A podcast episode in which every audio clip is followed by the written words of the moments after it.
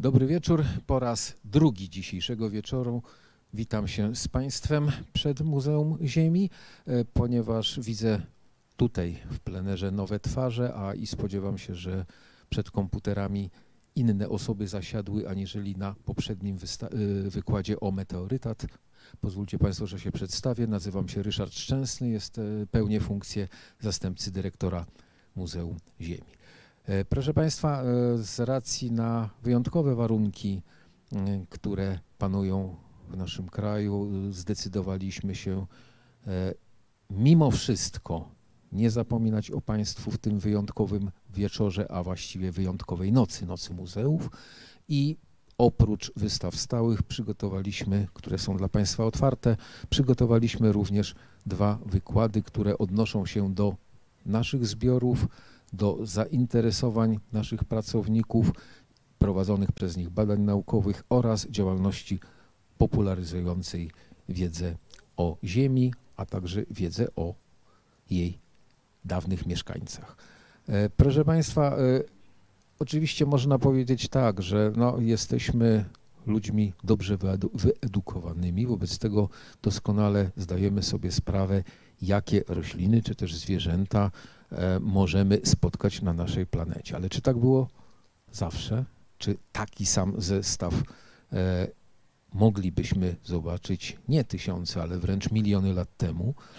E, krótkość naszego życia sprawia, że nie możemy tego sprawdzić na przykład w przyszłości, ale na szczęście istnieje taka nauka jak geologia, a jej dział paleontologia zajmuje się właśnie wymarłymi gatunkami zwierząt. I proszę Państwa, okazuje się, że w przeszłości e, od choćby nawet po terenie e, dzisiejszej Warszawy, miejscu, w którym się znajdujemy obecnie, e, poruszały się zwierzęta, które są zupełnie, które były zupełnie niepo, niepodobne do tych, które znamy z czasów dzisiejszych. E, były tak dziwne, E, że e, może właśnie z tego powodu są warte szczególnego zainteresowania. Niektóre z nich zapewne stały się pokarmem dla tworzenia legend o smokach.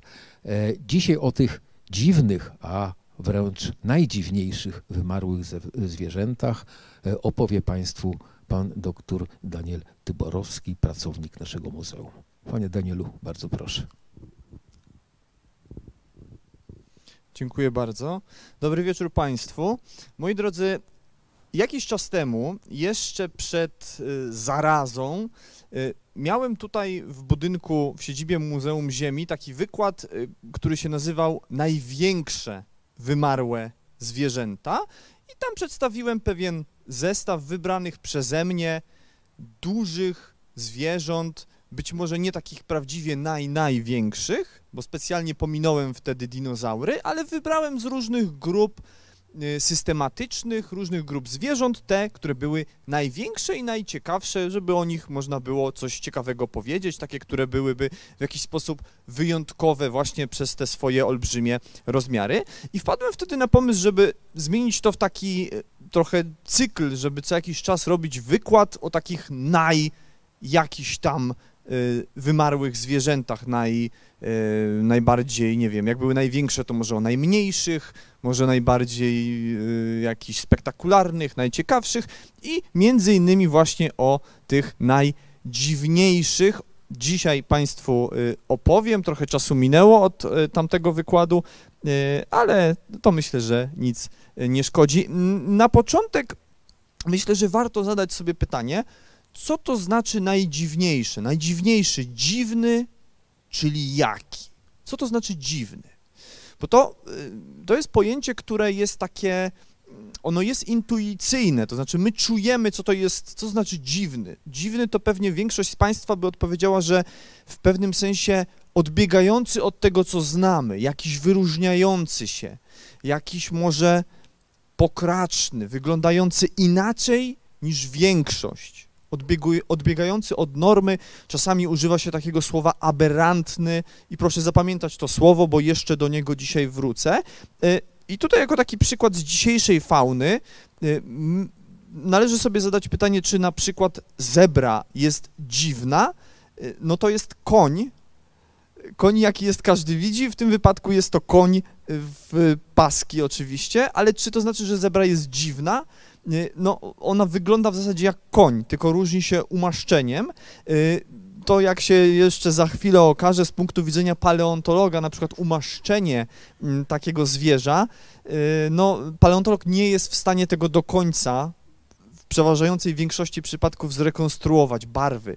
Więc my jakbyśmy mieli taką zebrę sprzed milionów lat, to nie bylibyśmy w stanie do końca powiedzieć, że miała taki dokładnie kolor czy może inaczej, jakbyśmy żyli za kilka milionów lat w przyszłości, nie znali wyglądu zebry, znaleźli jej kości, nie bylibyśmy w stanie do końca stwierdzić, że miała taki kolor, a nie inny, a to właśnie ten kolor czyni zebrę dziwną pewnym sensie, to znaczy ona się różni od tego naszego swojskiego konia e, właśnie tym umaszczeniem, natomiast pod względem anatomii, pod względem morfologii, kształtu ciała, e, wyglądu takiego ogólnego jest no jest to całkiem taki no, zwykły, zwykły konik. Znaczy pewnie oczywiście się różni dla ekspertów tutaj od, od ssaków takich jak konie. Na pewno są jakieś cechy, mm, które mm, różnią taką zebrę od od zwykłego konia.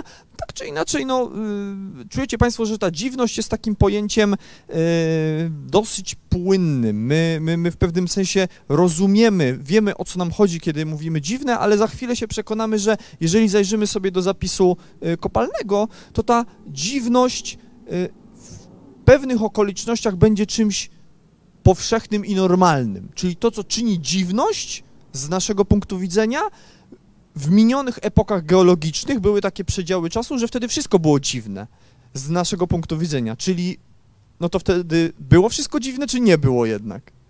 To jest, to jest duży problem.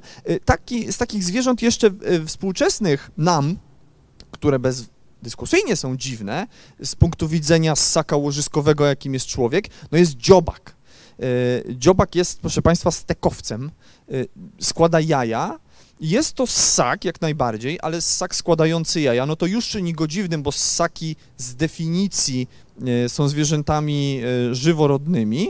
E, no, dziobak poza tym ma taki dziób jak kaczka, ogon podobny troszeczkę może do wydry, tułów pewnie też, też taki od, od wydry, ma ostrogi jadowe na tylnych kończynach, rzecz e, no taką raczej u ssaków niespotykaną, chociaż znowu gdybyśmy teraz się cofnęli o miliony lat wstecz, na przykład do ery dinozaurów, kiedy żyło wiele podobnych do dziobaka ssaków, to by się szybko okazało, że wtedy też żyły i takie ssaki, u których te ostrogi jadowe były rzeczą mm, całkiem, całkiem powszechną. Y, do tego dziobaka sobie jeszcze wrócimy, y, bo to jest ciekawy przykład o w sumie mało poznanej historii ewolucyjnej. E, ja taki pewien smaczek dziobakowy dzisiaj dla Państwa przygotowałem. Ok, ten wykład będzie polegał na tym, że wybrałem przedstawicieli różnych grup organizmów, to będą głównie kręgowce, no ale zaczniemy od bezkręgowców i przejdziemy sobie przez różne takie właśnie dziwne formy. Jedna z najczęściej kojarzonych z paleontologią, geologią grup skamieniałości to są amonity.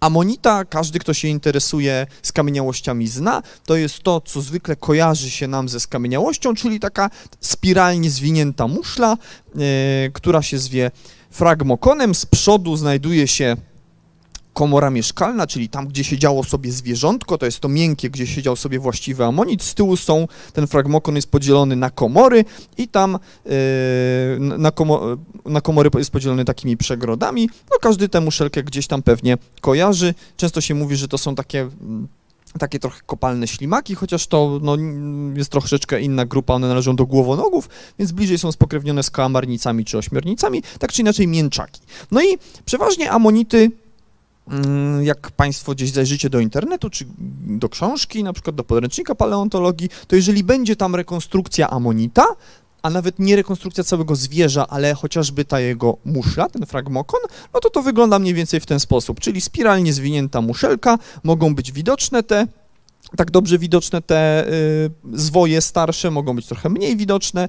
Y, jak będzie ciało miękkie, zrekonstruowane, tu jest troszeczkę inny problem, bo my nie do końca wiemy tak naprawdę, jak wyglądały amonity za życia, ale jeżeli będzie taka rekonstrukcja ciała miękkiego, no to pewnie będą tam jakieś czułki, macki, y, coś na kształt dzisiejszego głowonoga.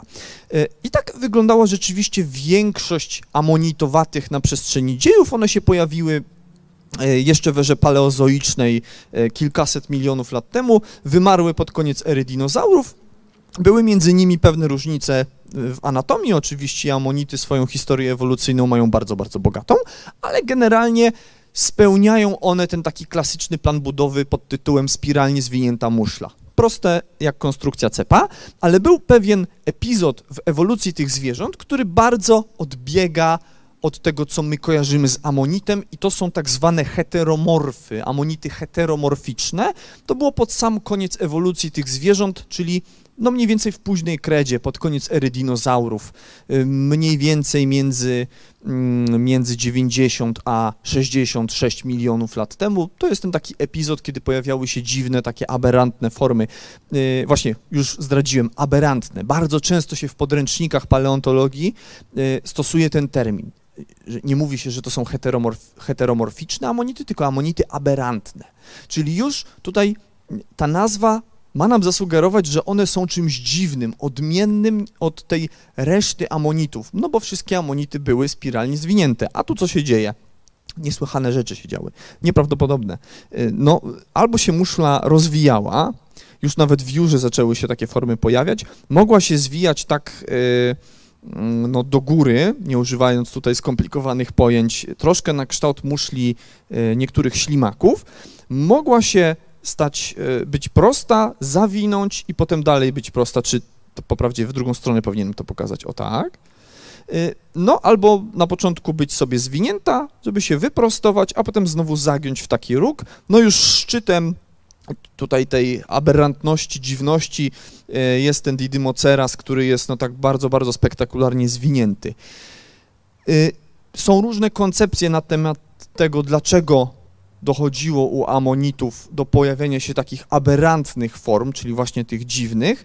E, większość badaczy, jak Państwo zajrzycie gdzieś do podręczników paleontologii, szczególnie takich starszych, to tam dominuje taki pogląd, że po prostu one niejako w pewnym sensie wyczuwały to, że za chwilę zbliży się to wymieranie, bo tak jak mówię, one dotrwały do końca ery mezozoicznej, kiedy miało miejsce wymieranie, to, które zabiło dinozaury i amonity właśnie, więc one niejako wyczuwały to, że zbliżą się jakieś złe warunki środowiskowe, no i zaczęły tworzyć takie dziwne formy.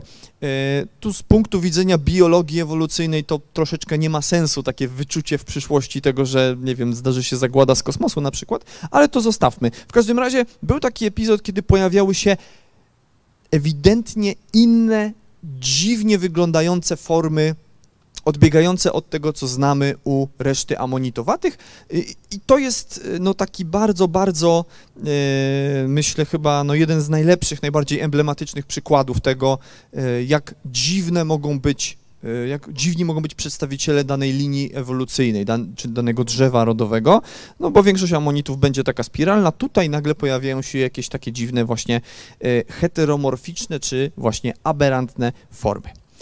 Ok, przechodząc do kręgowców, bo to Państwa zapewne interesuje najbardziej, zrobimy to tak yy, szkolną drogą, czyli zaczniemy od ryb i potem przejdziemy do bardziej e, tutaj lądowych form, później przejdziemy do płazów i dużo się też skupimy na ssakach. Y, od, u, u ryb, no ryba też jest czymś takim prostym, to znaczy my, my kojarzymy mniej więcej plan budowy ryby, tam nie ma za bardzo miejsca na kombinowanie, no ryba ma płetwy piersiowe, brzuszne, płetwę ogonową, płetwę grzbietową, no jakąś tam głowę, to jest taki dosyć prosty, yy, prosty w budowie model yy, pływającego aktywnie w toni wodnej drapieżnika, no to taki drapieżnik potrzebuje mieć oczy, żeby widzieć swoje smaczne ofiary, potrzebuje mieć aparat gębowy, żeby te smaczne ofiary konsumować, no i musi mieć jakiś narząd lokomotoryczny, yy, najlepiej ogon, ewentualnie właśnie jakieś płetwy, które sobie tam będą wystawały, ale one będą pełniły funkcję takich stateczników, żeby się nie wyśmyrgnął tak y, grzbietem do dołu niechcący. Y, I większość ryb właśnie taki plan budowy ma. Najbardziej charakterystyczny ten kształt mm, pewnie występuje u rekinów. I tutaj mamy taki no, przekrój zmienności morfologicznej, który występuje u dzisiejszych ryb chrzęstno-szkieletowych. Dzisiaj ryby generalnie dzielą się na dwie grupy. Są ryby kostno-szkieletowe, i to są karpie, to są śledzie, to są jesiotry, to jest większość tych ryb, które Państwo znacie i to jest najliczniejsza grupa kręgowców dziś żyjąca. Natomiast druga y, grupa ryb to są ryby chrzęstno-szkieletowe, czyli takie, które nie mają całkowicie skostniałego szkieletu i do nich należą rekiny, płaszczki i chimery. I to mamy na tej planszy i już tu widzimy, że dzisiaj e, ta zmienność morfologiczna jest, e, no, no, no nie jest mała wśród chrzęstno-szkieletowych. No mamy takie wielkie planktonożerne e, filtratory, jak ten długoszpar, olbrzymie, olbrzymie ryby. Mamy tego słynnego żarłacza ludojada. Gdzieś nam tu się, o, ryba młot, z prawej strony zagoniła, to taki rzeczywiście dzi dziwak, dziwak wśród tych ryb. No a mamy jakieś tam płaszczki, tu jest mój lubieniec na dole z lewej strony tawroż piaskowy, no taki typowy, typowy rekin, on zawsze wygląda tak jakby był troszeczkę śnięty.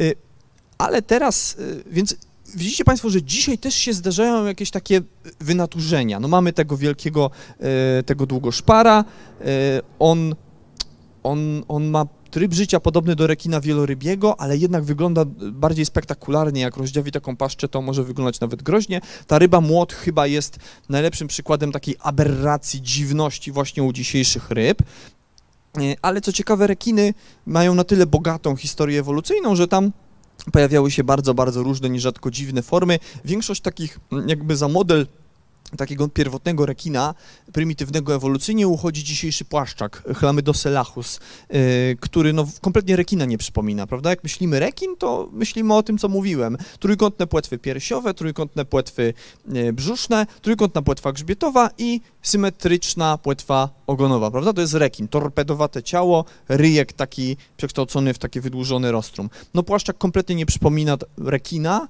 tak po prawdzie to rybę nie bardzo przypomina, raczej jakiegoś takiego, nie wiem, wiem, jaszczura morskiego, ale jest jak najbardziej rekinem e, i żyje współcześnie, natomiast w minionych epokach geologicznych, szczególnie w erze paleozoicznej, pojawiały się bardzo, bardzo dziwne e, rekiny, e, no nierzadko nie przypominające tego, tego, co znamy dzisiaj, albo takie, które wyglądały jak znane nam rekiny, ale z jakąś wariacją. Jakaś część ciała ulegała pewnej przebudowie anatomicznej i tutaj e, no, najciekawsze są takie rekiny, e, to się nazywa spine brush complex po angielsku, e, po polsku to ja to przetłumaczyłem na zespół kolca i szczotki po prostu. Dobrym przykładem jest Stetacanthus z taką płetwą grzbietową i, i, i, kolcem, który przy niej był, bo paleozoiczne rekiny bardzo często miewały kolec przed płetwą, przekształcone w takie, w takie coś na kształt takiej właśnie szczotki na takim jakby odwróconym kowadle, dajmy na to. No i yy, bardzo ciekawy rekin, Falcatus, tu na następnej planszy, o, takie falkatidy, żyły w karbonie mniej więcej 300 milionów lat temu, czyli w epoce węgla kamiennego, kiedy tutaj powstawały złoża węgla, e, tutaj, czyli no powiedzmy w naszej części świata, e, na tych lądach obecnie północnych. E, I w tamtym czasie na terenie Ameryki Północnej, a konkretnie stanu Montana, była taka laguna, w której panowały idealne warunki do zachowywania się ciał zwierząt, które normalnie nie mają prawa się zachować. Rekiny, tak jak wspomniałem wcześniej, są generalnie chrzęsno-szkieletowe, czyli większość ich szkieletu to jest chrząstka. Chrząstka jest tkanką słabo zmineralizowaną, więc się generalnie w stanie kopalnym nie zachowuje, rozpuszcza się po prostu i z takiego rekina niewiele zostaje, dlatego ze skamieniałości no, rekinów to najczęściej mamy zęby albo łuski. Y, a tam w Bear Gulch y, w stanie Montana były warunki na tyle dobre, że się całe takie rekiny zachowywały y, i to miękkie z tego rekina i to chrzęsne z tego rekina i widzimy, że te falkatusy miały taką, miały taki, no jak ten miecz Damoklesa nad głową, to jest również kolec płetwowy, jak wspomniałem, paleozoiczne rekiny lubiły posiadać taki kolec e, na, na, przed każdą płetwą za wyjątkiem ogonowej e, i tutaj on jest przekształcony w taki kolec biegnący do przodu nad głową.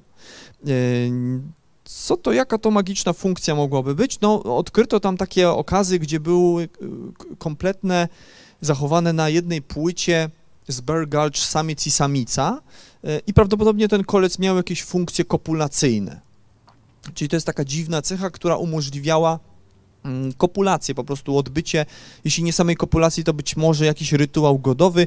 E, najprawdopodobniej samica chwytała samca szczękami za ten kolec i, i, jakoś tam one mogły, prawda, się sobą zajmować wtedy. Mm, więc taki scenariusz miłosny, jak to się działo te 300 milionów lat temu, dzięki właśnie takiej dziwnej cesze u tychże rekinów mógł się pojawiać. No ale generalnie ogólny plan budowy tego rekina poza tą dziwną e, strukturą przekształconą z kolca przy płetwie grzbietowej, no to przyznacie Państwo, że to jest generalnie rekin, to znaczy widzimy, że to jest rekin. Ma takie cechy typowo rekinie. Mm, e, plan budowy ogólnie tutaj nie bardzo, nie bardzo uległ e, zmianie do dzisiaj, ale w tym Bear Gulch istnieje cała masa innych ryb, już nie będących rekinami, ale podobnie jak rekiny należących do ryb chrzęstno-szkieletowych, E, które były czymś absolutnie dziwnym i no, niepodobnym w zasadzie do niczego z dzisiejszej ichtiofauny.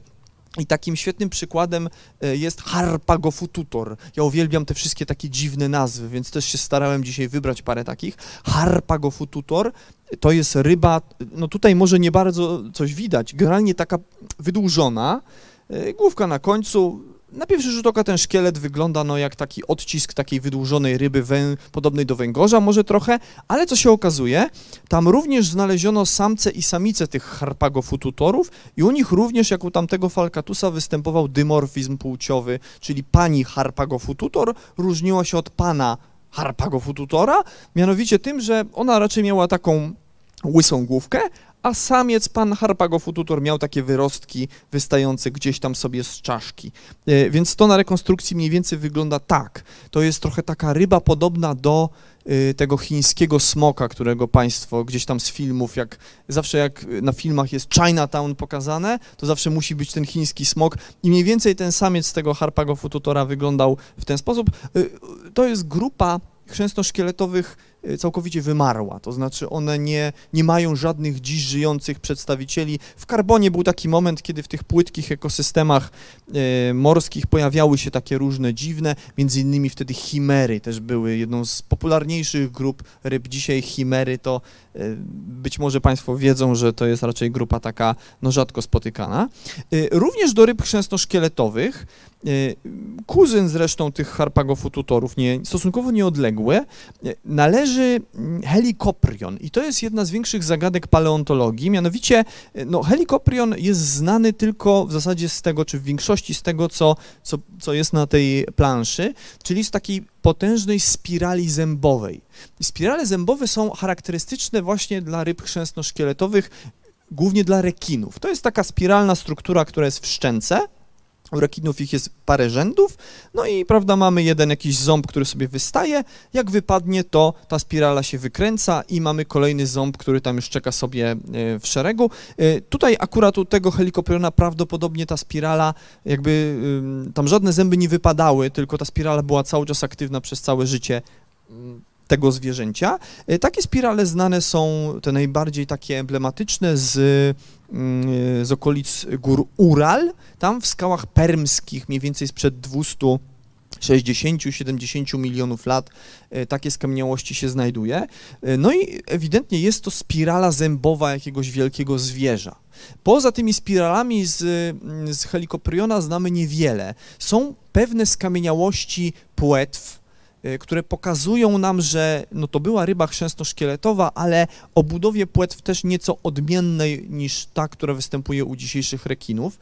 Co to by mogło być dokładnie, to tego nie wiadomo. Jak Państwo sobie wpiszecie w internet helikoprion, to przeróżne rzeczy tam wychodzą. Y, I w zasadzie co paleoartysta, to będzie inna koncepcja na to, jak taki helikoprion za życia mógł wyglądać, od takich no, całkowicie absurdalnych, jak ta, ta z lewej strony, gdzie tutaj, prawda, ta spirala sobie gdzieś wystaje z przodu, na górze, na górze jest taki ryjek, takie rostrum, y, może ta z prawej jest bardziej taka kompetentna, nie wygląda to aż tak komicznie.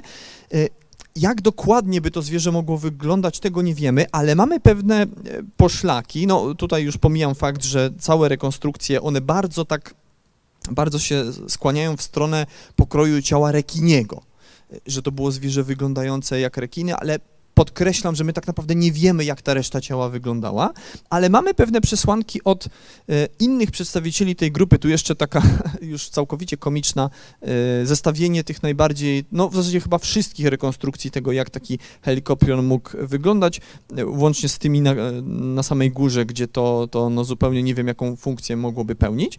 Tak czy inaczej, są pewni znani kuzyni helikopteriona o całkiem zbliżonej budowie aparatu gębowego, może nie aż tak skrajnej, ale jednak podobnej, którzy byli jego kuzynami.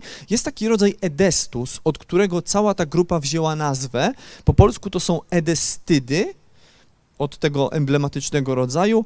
Y, po łacińsku to jest rząd, y, po łacińsku nazwa jest troszeczkę bardziej skomplikowana, bo po łacińsku to jest Eugenodontiformes, absolutnie nie musicie Państwo tego zapamiętywać, najlepiej edestydy zapamiętać od tego jego mościa. I tutaj ta spirala już wygląda zupełnie inaczej.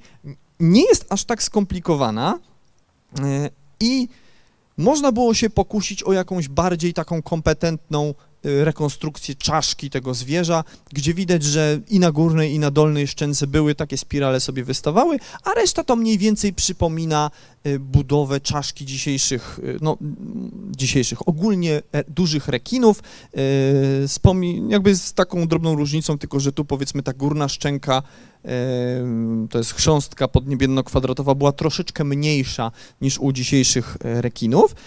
No i tutaj myślę, że ta rekonstrukcja już jest, oczywiście też w internecie znajdą Państwo masę takich no bardzo odjechanych rekonstrukcji, gdzie ten Edestus wygląda jak jakiś potwór z horroru, ale ta myślę, że jest, myślę, że jest całkiem poprawna naukowo, czyli mamy takie zwierzę o planie budowy mniej więcej rekina e, z tymi spiralami zębowymi na górnej i dolnej szczęce, ale one nie wystają w aż tak komiczny sposób. No tak czy inaczej jest to coś, coś innego niż to, co znamy u dzisiejszych rekinów, a były to zwierzęta duże. One w morzach karbonu i permu, e, te między 300 a 250 milionów lat temu, no to, to, to były formy, które mogły osiągać prawdopodobnie do kilku metrów długości, 6-7 e, metrów to spokojnie taki helikopterion mógł osiągać, więc duże drapieżniki. Był taki czas, kiedy takie dziwne, właśnie w tym karbonie i w permie dziwne, takie dziwni kuzyni rekinów żyli. Przechodząc dalej do kolejnej grupy, teraz robimy taki przeskok do płazów i tutaj też się dzieje e, dużo rzeczy. No dzisiaj e, z płazów to Państwo znacie e, żaby, salamandry, no i to jest generalnie tyle, prawda? To jest taki dwa plany budowy płaza dzisiejszego, to jest albo żaba ropucha, albo coś na kształt salamandry czy traszki. Płazy, no był taki epizod w historii naszej planety, gdzie płazy w zasadzie rządziły światem, to też mniej więcej zaczęło się w Karbonie i trwało do Permu, czyli wtedy, kiedy te wielkie ryby chrzęsno-szkieletowe pływały w oceanach. I żył sobie taki w Permie Diplocaulus. Jego skamieniałości znaleziono w Stanach Zjednoczonych i w e, północnej Afryce na terenie Maroka. E, zwierzę wygląda mniej więcej jak traszka, z taką tylko różnicą, że e, no, czaszka wygląda jak bumerang. Strasznie dziwnie to wygląda, to znaczy naprawdę jakby zarówno prawa, jak i lewa strona czaszki są wyciągnięte do, w zasadzie do granic. E, wygląda to bardzo, bardzo tak e, komicznie. W zbliżeniu czaszka wygląda tak. Tutaj ciekawa rzecz jest taka, że generalnie czaszka, jak i całe ciało tego diplokaula były spłaszczone grzbietobrzusznie, czyli było to zwierzę płaskie. E, prawdopodobnie żyło gdzieś przy dnie w zbiornikach wodnych y, budowa ciała, szkieletu tego diplokaula jednoznacznie świadczy, że było to zwierzę, mimo że było płazem, więc było zdolne do wychodzenia na ląd technicznie, to też budowa kończyn, które były dosyć krótkie, y, sugerują, że raczej żyło jednak w wodzie.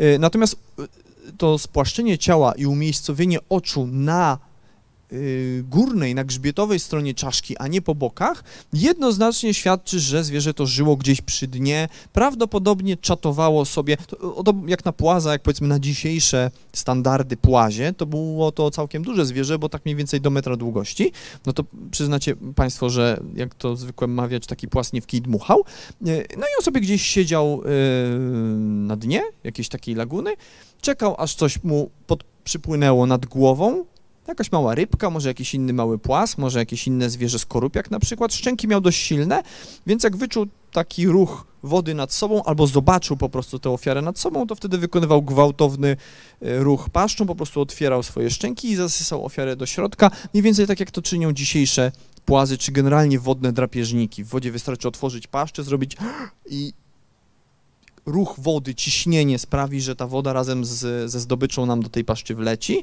E, tu jest jeszcze to pokazane z podziałem na różne kości, już, już nie będę, podaruję to Państwu, nie będę, nie będę czytał tych kości i mówił, która jest jaka, bo to chciałem pokazać jeszcze na, na, na mojej czaszce, ale już myślę, że szkoda zachodu. E, mniej więcej w podobnym czasie, troszeczkę wcześniej, bo w karbonie, mniej więcej te 300 milionów lat temu, 300 czy 290 milionów lat temu, y, ale tutaj bliżej nas w Europie, żył taki płas, co się nazywał Crassigyrinus.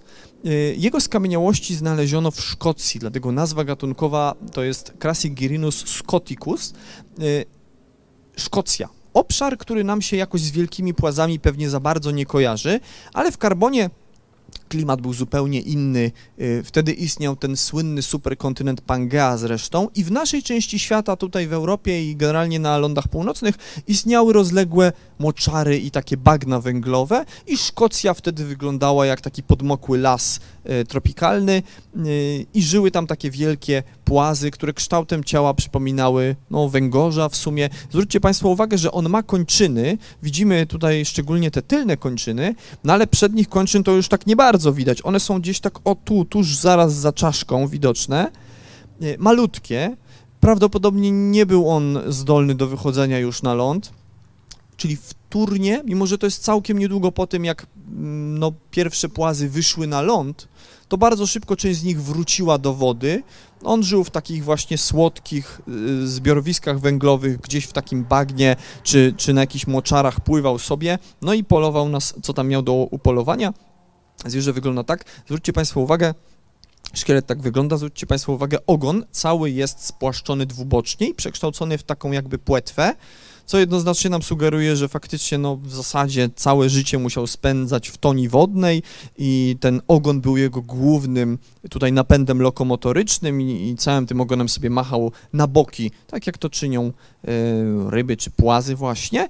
Y, no a w czaszce mamy długie szczęki, Trzewioczaszka jest powiedzmy dosyć taka skrócona, ale żuchwa jest potężna, no i ma taki charakterystyczny dla pierwszych, pierwszych yy, czworonogów, czyli no już tych kręgowców, które powstały z ryb, charakterystyczne dla nich uzębienie, czyli mamy taki, taki scenariusz, że jest jakiś jeden duży ząb, podobny do takiego kła, przed nim i za nim małe ząbki. Małe ząbki, małe ząbki, małe ząbki, potem znowu jeden albo kilka dużych zębów, małe ząbki, małe ząbki. Jeden duży ząb, małe ząbki, małe ząbki. To jest bardzo charakterystyczne dla większości dewońskich czy karbońskich płazów yy, i ich kuzynów, powiedzmy tetrapodomorfów, tego typu uzębienie. No i on żył sobie w karbonie, mniej więcej w takim środowisku, gdzie dużo było też substancji organicznej, yy, drzewa gdzieś tam leżały, jakieś zwalone pnie, generalnie życie sobie tam kwitło i pływał. On już mógł osiągać do kilku metrów długości,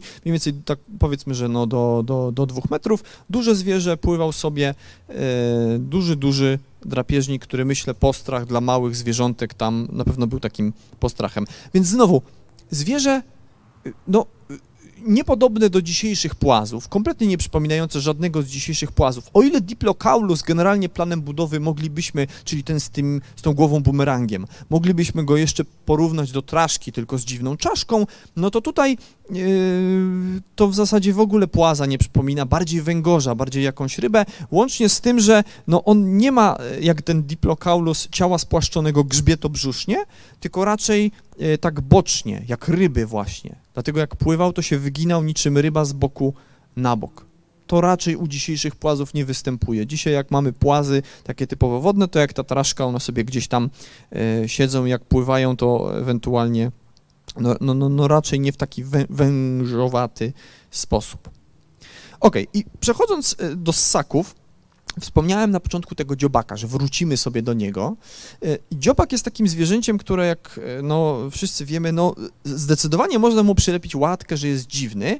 E, I tutaj pozwoliłem sobie na taki jeden slajd poświęcić praprzodkom dziobaków, bo dziobak generalnie jest zwierzęciem dosyć enigmatycznym, to znaczy my o jego historii ewolucyjnej niewiele wiemy tak naprawdę, a przynajmniej niewiele wiedzieliśmy do niedawna.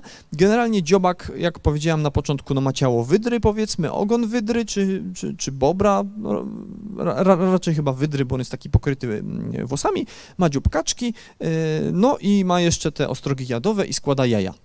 Między innymi dlatego mm, zoolodzy, badacze, anatomowie europejscy, do których trafiły pierwsze osobniki dziobaka przywiezione z Australii, nie chcieli uwierzyć w to, że to było prawdziwe zwierzę. To znaczy on był tak inny od tego, co znali z fauny europejskiej, ze ssaków, że raczej byli skłonni uwierzyć w to, że to jest misternie zaplanowane oszustwo, niż prawdziwe zwierzę. Tak się y, złożyło niefortunnie, że te pierwsze osobniki, które trafiły y, do Europy z Australii, to już były osobniki martwe. Y, więc no tutaj jakby stąd się pojawiło to, to pole do spekulacji, no bo jakby to było żywe zwierzę, to jeszcze powiedzmy można było, można było e, stwierdzić, no żywe zwierzę, okej, okay, no dobra, dziobak. Ale że były to martwe osobniki, to tam badacze doszukiwali się śladów szwów i sklejeń czy to nie jest po prostu sfabrykowane. Później, kiedy już e, żywe osobniki trafiły do Europy, e, no i były to samice dziobaków i zaczęły składać jaja, to ciągle zoolodzy badacze europejscy sądzili, że to ze względu na stres, że po prostu to zwierzę zostało przywiezione do Europy, trzymane w jakiejś klatce i z tego stresu złożyło jajo.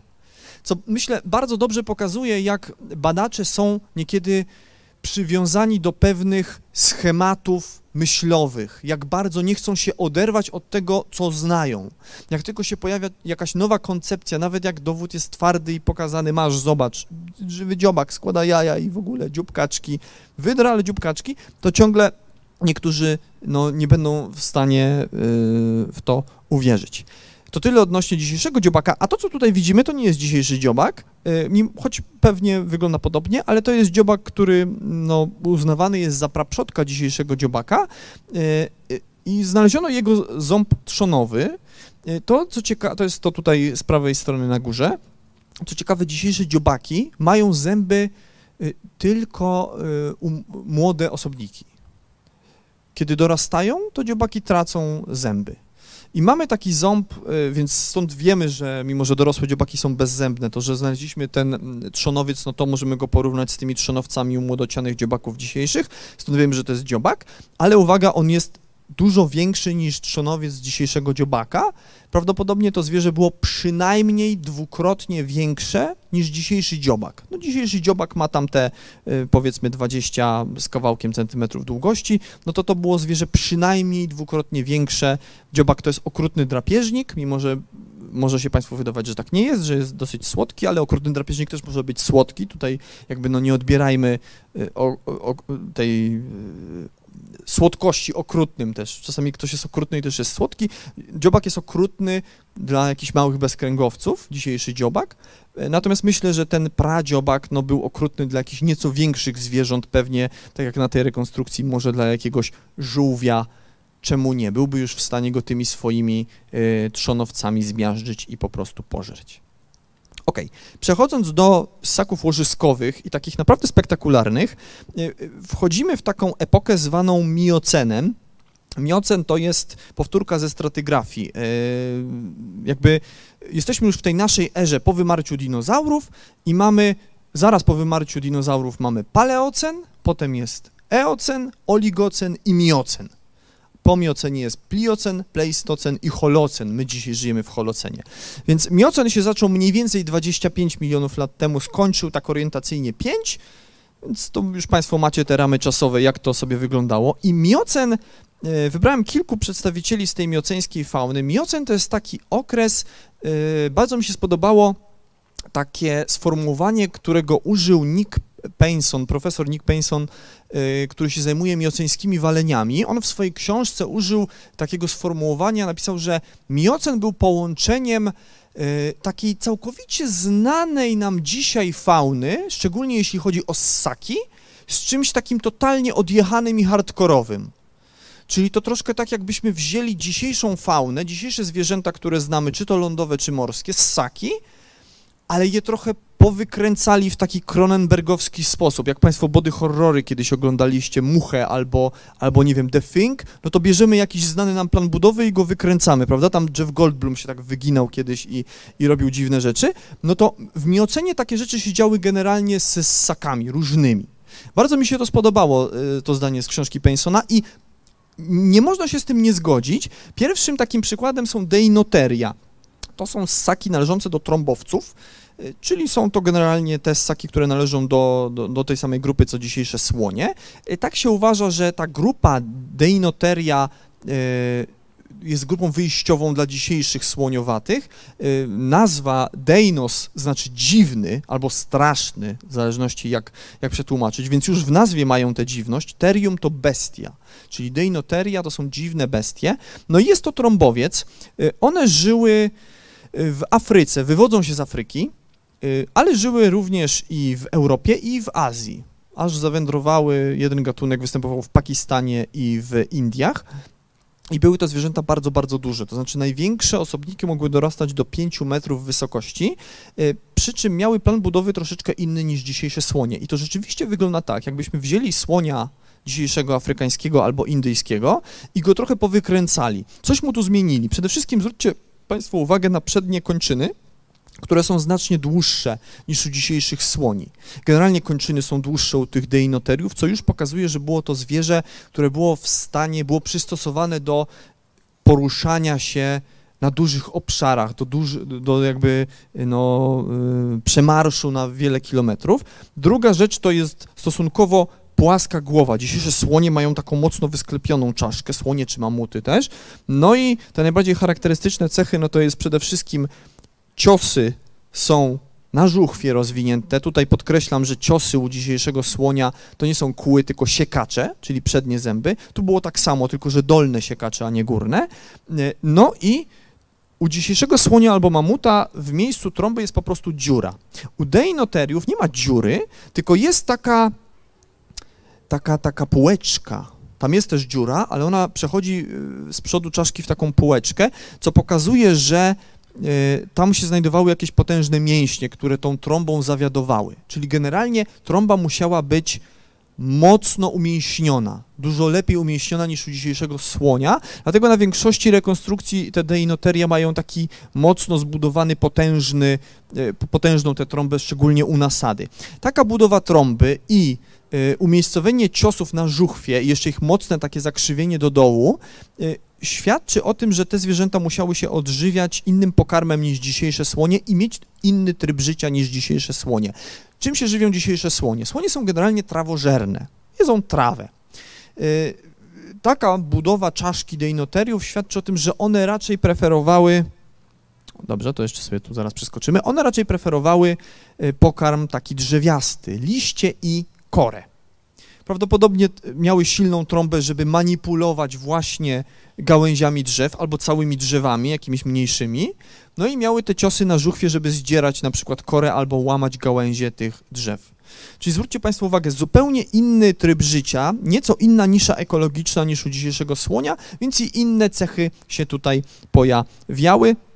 Te zwierzęta były bardzo duże, tak jak mówię, w swoim czasie, w miocenie, to były największe zwierzęta lądowe, y, ustępowały wielkim paracerateriom, czyli takim powiedzmy pranosorożcom y, i również słoniowi leśnemu ustępowały, który żył tutaj na terenie Warszawy y, przed ostatnią epoką lodową, ale wtedy w Miocenie były bardzo, bardzo duże.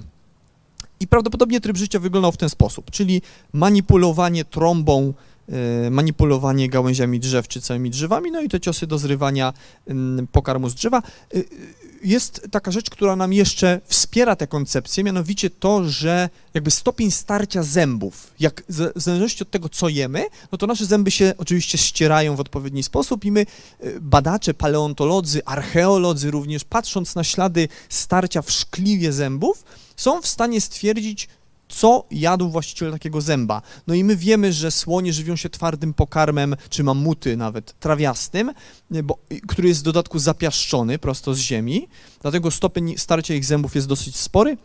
Deinoteria miały dużo, dużo mniejszy stopień starcia y, szkliwa na zębach, dlatego no, najprawdopodobniej rzeczywiście się takim dużo, dużo mniej twardym, miękkim pokarmem, liśćmi czy jakąś taką y, korą drzew właśnie odżywiały. Okej. Okay na zakończenie y, coś jeszcze z morskich zwierząt, ale ze ssaków. I tutaj y, to jest ten jegomość, o którym pisał Penson w swojej książce, porównując y, faunę mioceńską do, do takiego kronenbergowskiego wynaturzenia. On tam pisał o dziwnym waleniu mioceńskim, którego skamieniałości znaleziono m.in. w Ameryce Południowej. E, nazywa się Odobenocetops. To jest jego czaszka. E, no, czaszka jak czaszka. Na razie tutaj nie ma nic takiego e, dziwnego, wynaturzonego, ale jak sobie zobaczymy teraz, jak wyglądał ząb takiego Odobenocetopsa, no to jest to długi taki jakby róg, dlatego jest to taki trochę wieloryb jednorożec, troszkę skrzyżowanie walenia czy delfina, bo to był zębowiec, y, więc, więc bliżej miał do delfinów, z na przykład dzisiejszym morsem. Najprawdopodobniej y, wyglądał tak, co ciekawe, mm, no tutaj pyszczek jest bardzo taki jak u morsa, prawda, więc to od razu nam się kojarzy raczej ze ssakami płetwonogimi, natomiast to jest waleń, to jest kuzyn dzisiejszych delfinów, dużo bliżej ma do delfinów niż do dzisiejszego morsa. pysk upodobniony ma do morsa, dlatego że mm, żywił się pokarmem zbliżonym do tego, którym się żywią dzisiejsze morsy. Prawdopodobnie wtedy w miocenie zajmował niszę ekologiczną dzisiejszego morsa. Żywił się konkretnie jakimś twardym pokarmem, skorupiakami bądź mięczakami, które żyły na dnie morza, więc taki pyszczak upodobniony właśnie do tego morsa miał. E, no i co ciekawe, tutaj dymorfizm płciowy występował, a mianowicie e, samce miały dużo dłuższy ten ząb niż mm, samice, no i ten ząb długi występował tylko po jednej stronie, tylko jeden był taki długi, drugi już nie. E, I to też powinno się kojarzyć nam z pewnym przedstawicielem dzisiejszej fauny, również z waleniem, a konkretnie narwalem. Dzisiejszy narwal e, ma ten charakterystyczny róg jak u jednorożca i to też jest ząb. To jest przekształcony ząb, który wystaje sobie do przodu. E, jak Państwo być może wiedzą, no ten narwale przynajmniej jakiś czas temu nie za dobrze się miały, właśnie ze względu na ten swój e, ząb, czy róg, jak niektórzy mówią, były, były przez to odławiane. Więc to jest taki przykład, że w dzisiejszej faunie, również jak akurat nisza ekologiczna tego wymaga, no to powstanie taka dziwna, mm, dziwna forma. E, myślę, że to, to powinno nam się z tym odobenocetopsem mioceńskim kojarzyć, więc odrobina tej kronenbergowskiej dziwności mioceńskiej w dzisiejszej e, morskiej faunie. No dobrze, i na zakończenie należy jakoś no, wrócić do tego pytania, co z tą dziwnością. Co to znaczy dziwny? E, no, proszę Państwa, mm, na początku użyłem tego terminu przy amonitach, że były amonity aberrantne. Y, no, y, takie odstępstwa od pewnej normy morfologicznej w różnych liniach ewolucyjnych się zdarzają i amonity są tego dobrym przykładem, że generalnie mamy formy zwinięte spiralnie, ale raz na jakiś czas pojawią się, czy w tym konkretnym jednym etapie ewolucji pojawiły się jakieś takie inne dziwne y, formy. Natomiast generalnie dziwność jest oczywiście rzeczą względną, bo tutaj z kolei ten miocen jest dobrym przykładem. Z naszej perspektywy większość mioceńskiej fauny byłaby dziwna, przynajmniej wśród ssaków. Y, natomiast no, gdyby, gdyby dzisiaj przenieść do dzisiejszych czasów kogoś z tej mioceńskiej fauny, natomiast w tamtym czasie no to w zasadzie większość takich zwierząt wyglądała właśnie jak coś, co znamy, z połączeniem czegoś e, takiego właśnie, no jak to, jak to pisał Penson, odjechanego, czy, czy, czy jak z body horroru. E, I to tyle, tyle przygotowałem. Bardzo, bardzo dziękuję.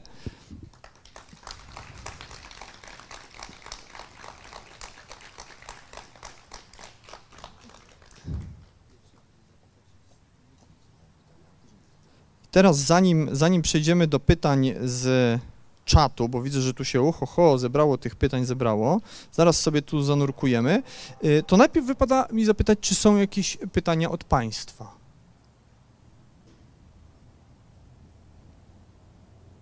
Nie ma na razie, dobrze, no to sobie, o,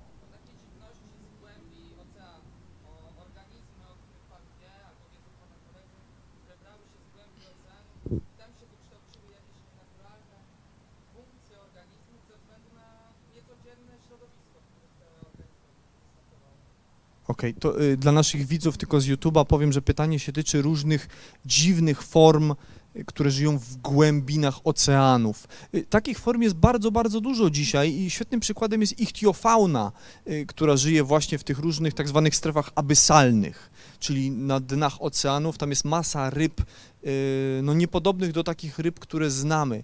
Y, Są takie ryby, mm, y, to się wężorokształtne zdaje się nazywa, y, o bardzo charakterystycznych aparatach gębowych, takich bardzo dużych szczękach. Tego jest cała masa. No tam rzeczywiście głębinowy świat ma na tyle odmienne warunki środowiskowe, brak y, światła, y, raczej też powstają formy, które, ta, tam bardzo często te ryby mają y, struktury świetlne na sobie.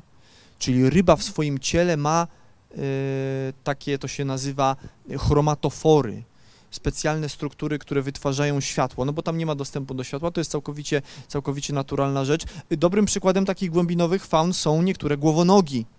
I tutaj myślę, że szczególnie jeśli idzie o dużą faunę taką głębinową, to niektóre kałamarnice, są te słynne kałamarnice olbrzymie, które raz na jakiś czas y, gdzieś tam może wyrzuci na brzeg, albo uda się na kamerze gdzieś, prawda, za, je zaobserwować. No to są duże zwierzęta, które się też normalnie kryją przed nami.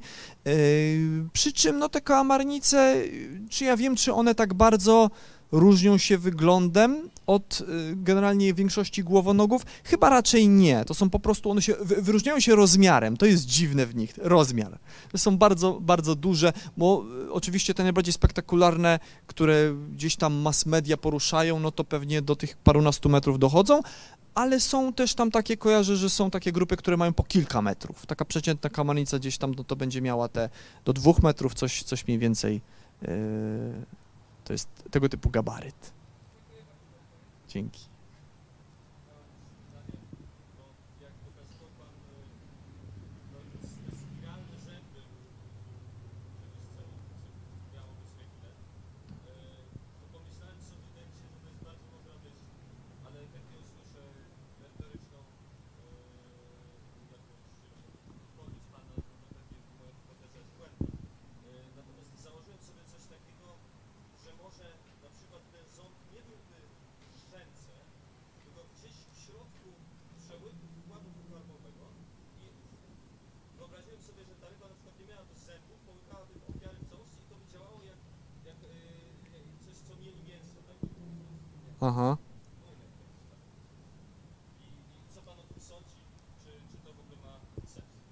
Pytanie tyczy się e, tej spirali helikopriona, czyli tego enigmatycznego zwierza do rekina podobnego.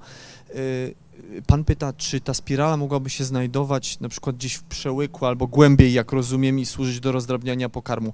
No musielibyśmy mieć e, na ten temat jakieś konkretne dowody, to znaczy znaleźć na tyle kompletne zachowane skamieniałości tego helikopriona w jakichś sprzyjających warunkach fosylizacji.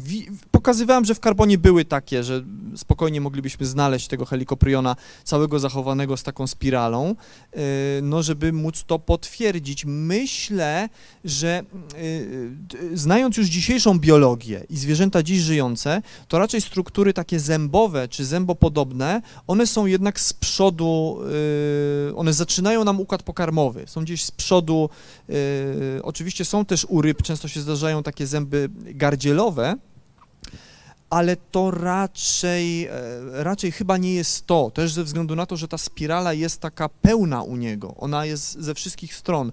Mamy tego Edestusa podobnego, który miał taką spiralę, nie miał takiej całej jakby spirali, tylko miał taki łuk, prawda? No i to po prostu znajdowało się gdzieś tam na szczęce. Z racji, że pokazywałem Państwu, że zęby na tej spirali u helikopriona były wszędzie dookoła, no to po co on miałby mieć wtedy zęby wbite w siebie w pewnym sensie, w swoje ciało, gdzieś tam w miękkie, w swoich trzewiach, jak rozumiem, pewnie w gardzieli, prawda? To trochę by nie miało sensu. E, więc raczej myślę, że to tkwiło gdzieś sobie w paszczy, Y, zakotwiczone w, w kości, no bo to jest struktura zębowa, ona musiała do kości być przymocowana.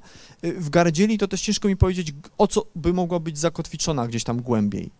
Y, bo nie mogę sobie uwierzyć, nie mogę sobie wyobrazić, że to by gdzieś tkwiło po prostu w tkance miękkiej. To trochę to lepiej mieć tego typu niebezpieczny narząd jednak pod kontrolą gdzieś tu z przodu w paszczy. Pytanie raczej polega na tym, yy, nie gdzie to się znajdowało, bo my raczej wiemy, że w pysku, ale jak dokładnie wyglądało, wyglądała aranżacja tego, nie? Czy to właśnie było takie wynaturzenie, coś nad głową, jak tam na tej jednej rekonstrukcji, czy to tak sobie ładnie, estetycznie wyglądało jak u tego Edestusa?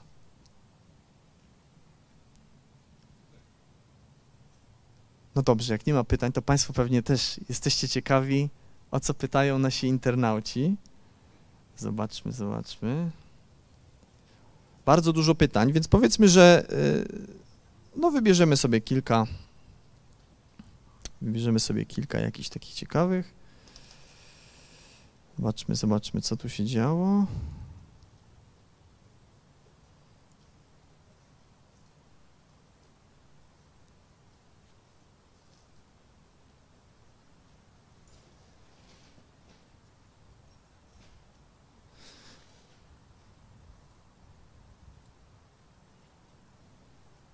Smaczek dziobaczek, Hanna Przybojewska napisała.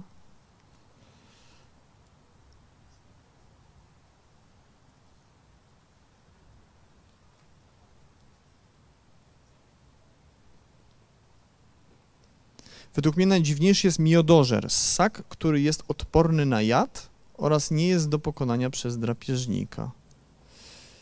No tak, tylko on y, z wyglądu taki miodożer, no to wygląda jak taki krzyżówka powiedzmy borsuka z rosomakiem, coś takiego. Więc z grubsza jak takie ssaki powiedzmy łasicowate, jak mustellidy. Co pod kątem wyglądu pewnie nie jest dziwny, ale tutaj z kolei w tym komentarzu pojawia się inna ciekawa sprawa, czyli dziwność pod kątem no, zachowania w tym wypadku. No on się żywi, to jest sak, który się żywi, pytanie jest z publiczności, o co chodzi z tą odpornością na jad. To jest sak, który się żywi, on gdzieś tam rozkopuje sobie różne, zdaje się, termitiery w, w Afryce. To jest taki afrykański odpowiednik naszego e, właśnie rosomaka, mniej więcej. No i jest odporny, żywi się po prostu tymi owadami, więc musi być odporny na, na te różne substancje, które one wydzielają.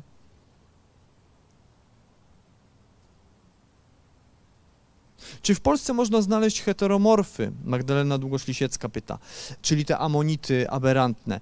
Y, można, oczywiście, jak najbardziej. Jak Państwa interesują takie dziwne amonity, to polecam wybrać się y, do kamieniołomów y, w okolicach Kazimierza nad Wisłą. To znaczy, generalnie województwo lubelskie jest tutaj bardzo dobre, mniej więcej właśnie okolice Puław i Kazimierza. Tam jest kilka takich kamieniołomów nad samą Wisłą zlokalizowanych, między innymi kamienią w Nasiłowie.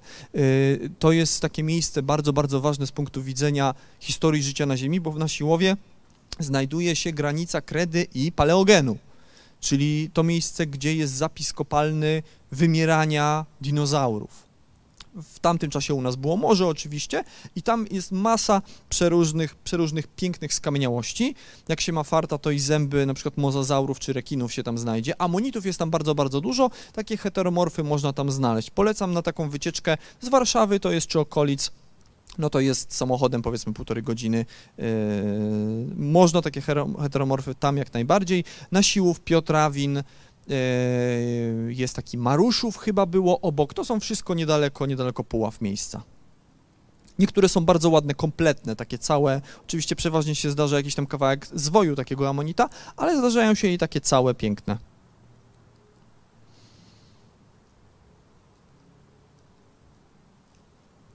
Kiedy pojawiły się płaszczki? Tomasz Jagusztyn pyta. Ha, o płaszczkach niewiele mówiłem, tylko w zasadzie je tam pokazałem przy tych, e, przy tych chrzęstno-szkieletowych. Płaszczki pojawiły się w Jurze.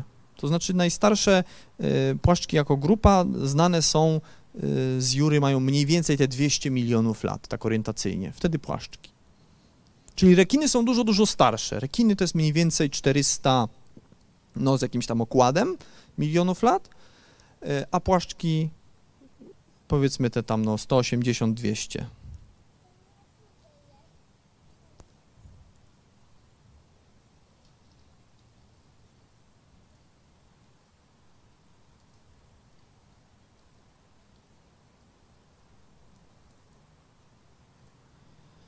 No dobrze, nie będę Państwa trzymał też za długo tutaj. Spróbujmy, spróbujmy gdzieś jeszcze wyłuskać jakieś może ciekawe. O, jeszcze pytanie z publiczności.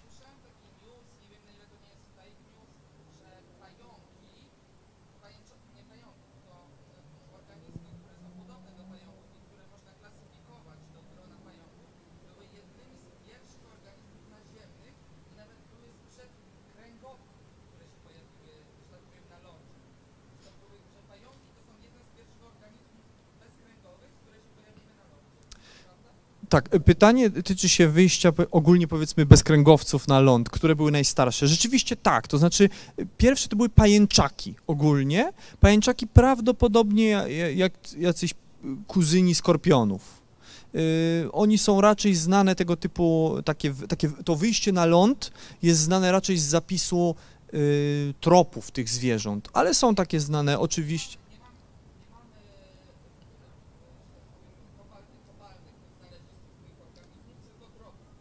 Znaczy y, ich y, powiedzmy ciała zachowane też mamy, ale te takie najstarsze to będzie zapis tego, co kojarzę, tropów. I są takie miejsca, gdzie, gdzie całe takie szlaki są zachowane. Jest taka grupa wielkoraki y, i to one. Najstarsze to, no to miało miejsce te 400 kilkadziesiąt milionów lat temu. Mniej więcej wtedy jakoś w Sylurze pewnie coś takiego. Czyli, czyli, ale zdecydowanie przed kręgowcami, tak, to na pewno. Mniej więcej wtedy, jak tylko rośliny wyszły na ląd, to zaraz za roślinami zrobiły to stawonogi. Tak, pajęczaki. Dzięki. Dobrze, zobaczmy jeszcze, mamy tak, 21.30, no to minęła nam godzinka, to jeszcze powiedzmy z jedno pytanie z czatu.